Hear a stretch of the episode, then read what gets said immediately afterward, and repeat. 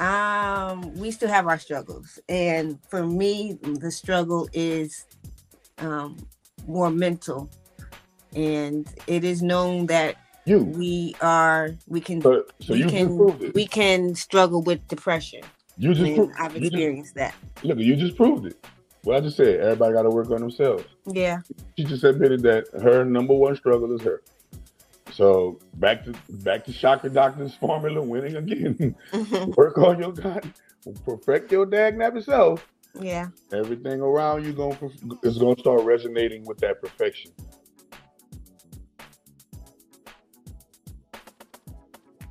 yep. And the book that's how the book came about. The book came from a documentary that I produced, Okay. film produced and edited myself. So yeah, I'm about to say, tell us about life in a day, like seeing life's challenges differently. When I see that, I automatically see, you know, e- Egypt. I automatically see Ra. You got the sun right there. You know what I mean? We, you know, she not with that set energy over there. You know that that god of death. You know, she over there with that Ra energy, seeing the daylight. Right? I see, uh, you know, and I see life, Mhm. and that's what we all here. We're all here doing life, trying to figure out life, and uh, you know, and then seeing life challenges differently. Mhm. So I definitely, definitely, that's definitely, you know, something that I practice. You know, I, I don't look at life challenges as challenges. Mhm. I look I look at them like prerequisite courses in order to inherit certain masteries in life. So, uh, Life in the Daylight is come it. I was born a couple of dif- uh, birth defects, and they said I wasn't going to walk, talk, and I'd be mentally challenged. And knowing that and living through that for the first 12 years of my life, it was hard. I didn't accept it. I didn't like it. I didn't like going through what I had to go through. And then when I was at church, um, at the age of 12, pa- uh, one uh, a pastor came and she preached from John 9, where uh, Jesus healed the blind man. And they asked, his disciples asked, why was the man born blind? And he said, they asked, was did he sin or his parents? They said neither his parents or his his um no neither himself or his parents sinned, but he was he was born blind to show the glory of God. And then ever since reading that and hearing that, that's what I took for why I was born, I was allowed to be born with the birth defect that I have. And the book is about going through my interpretation of John 9, verse by verse, and how you can live life in the daylight despite your obstacles.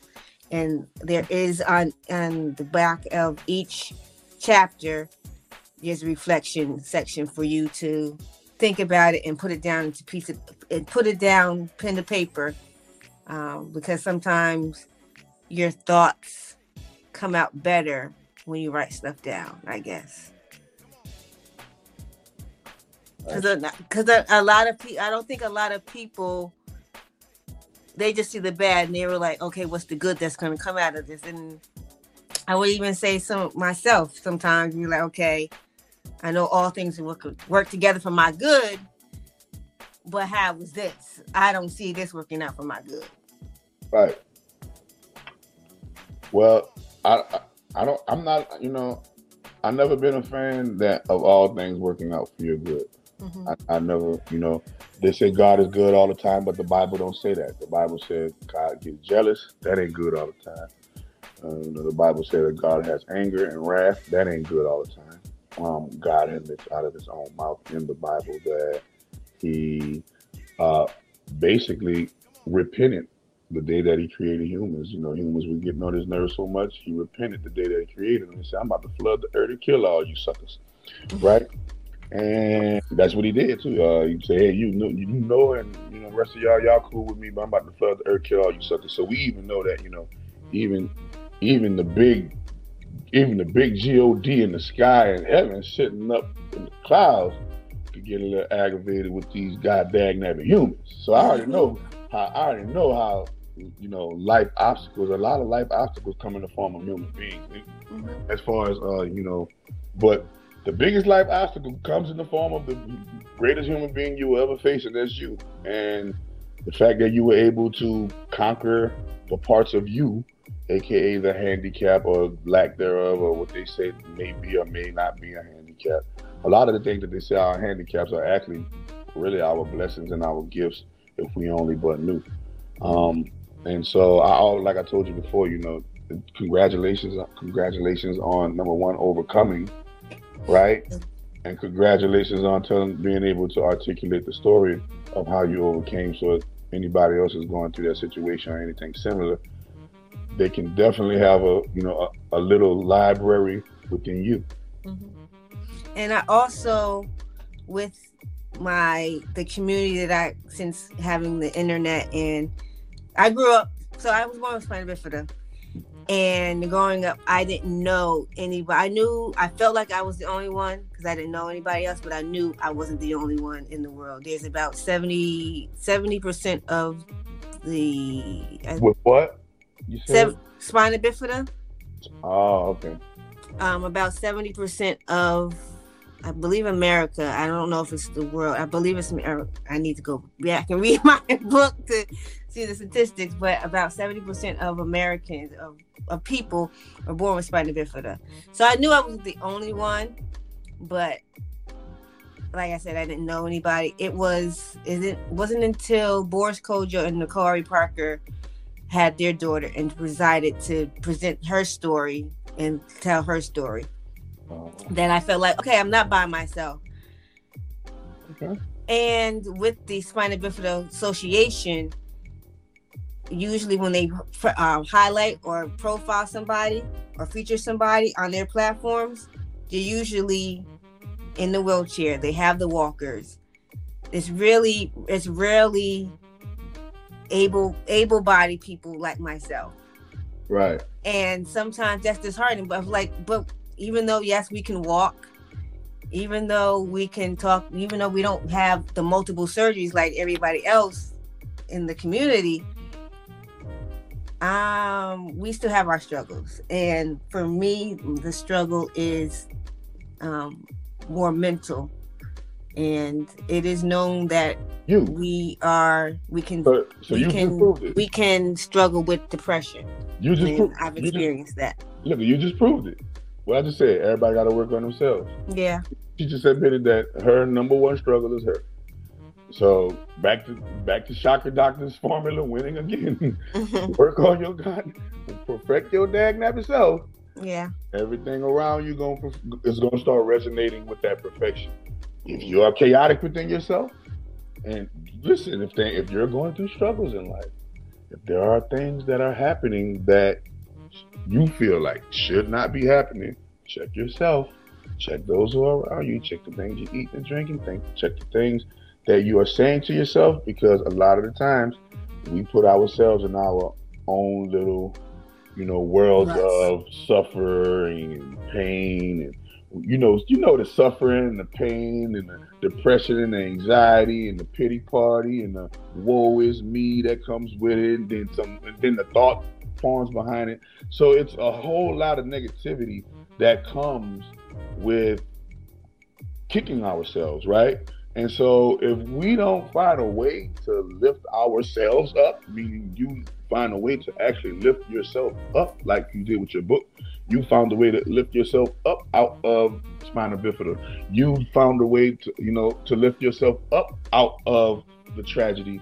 And that's the glory. That's the part of the movie. That's the movie. That's the part of the movie. Everybody told you. Remember earlier? I told you. You yes. gotta give her the ball. And you hit her with the, and you hit her. Oh, you. and she went at the end. Boom, y'all. I told yeah. you. But I, but I, I think it came from okay. I can't get rid of it, so I yeah, I can't get rid of it. It's nothing I can get rid of. It's Who? something I was born with. Who? I can't do nothing Who? with it. So I might as well.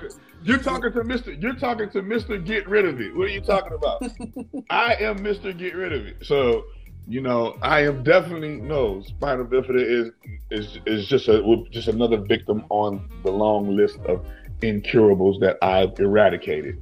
And I am proud to say that I eradicate incurables and I've been doing it for five years now and it's wonderful to have a full-fledged black-owned company that heal majority black people that is able to not be able to bite his tongue for the Caucasian, able to heal black, white, Hispanic, or Asian, no matter who I prefer, right? And I can deny people say, I don't want, I don't want to heal you. You, you, you talking too reckless. See, I, we, we, we build our own lanes, you know, right? And we got to earn our own respect. So I'm glad that you out here putting your work in so that you can earn your respects because respect and trust is something that's earned. Love is a given. I love unconditional.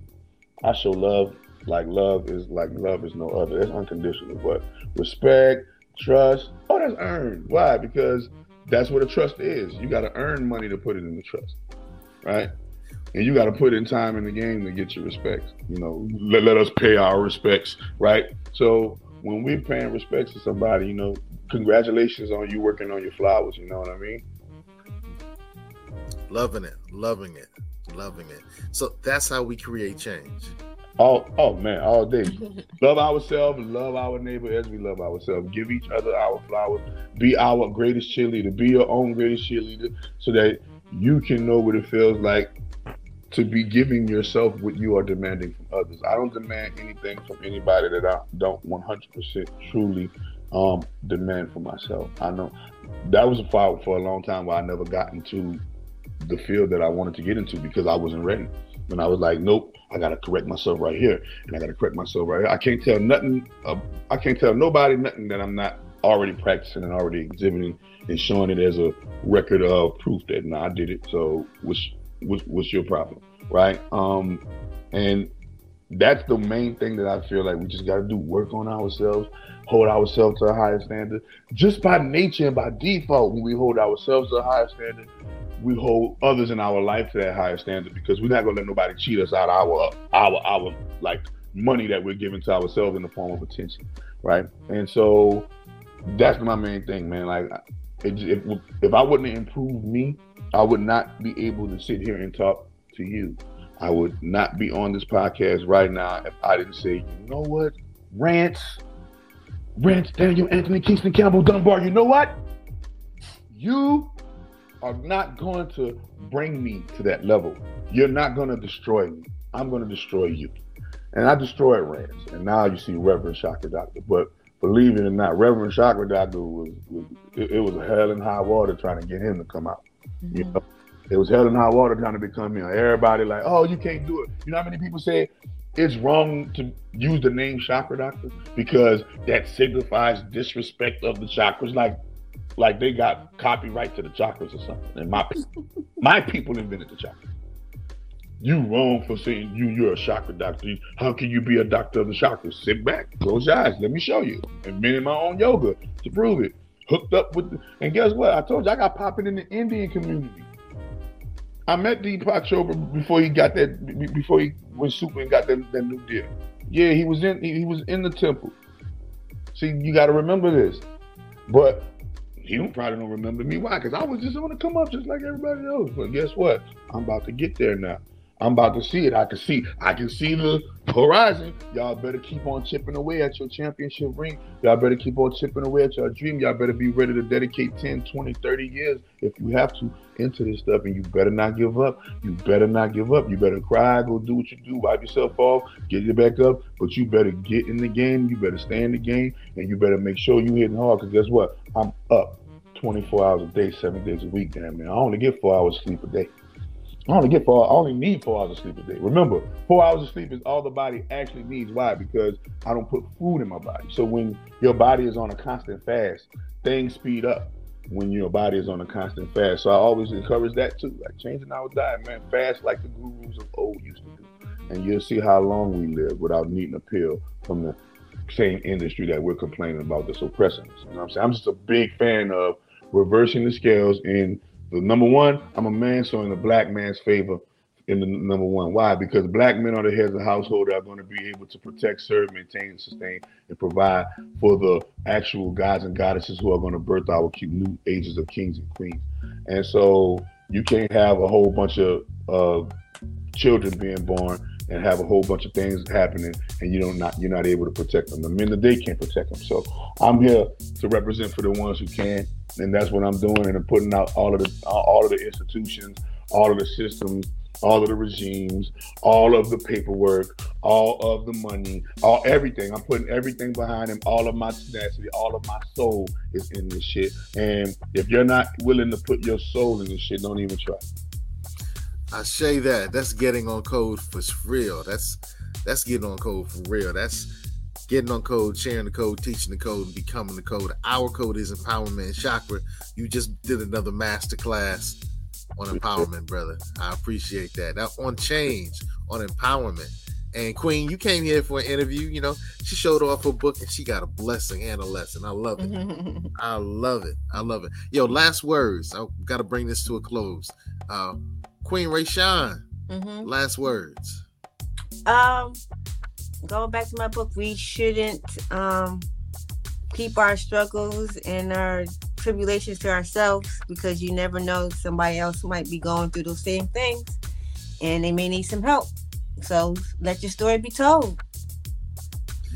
I'll say that spinal bifida has never looked so dope. well, thank you. Yeah, that's success, right? That's success. He's like, yo, I have this situation, but you know what? I'm gonna walk. I'm gonna talk. I'm gonna dance. I'm gonna sing. I'm gonna go to Hampton or Howard uh, University. Uh, uh, she she wanted to go. To, what? Watch your What? Watch your mouth. You're disrespectful now. Uh, once again, once again, salute to Howard University, the real HU. I went Always. to the I went to Hampton University, the better HU. The better HU.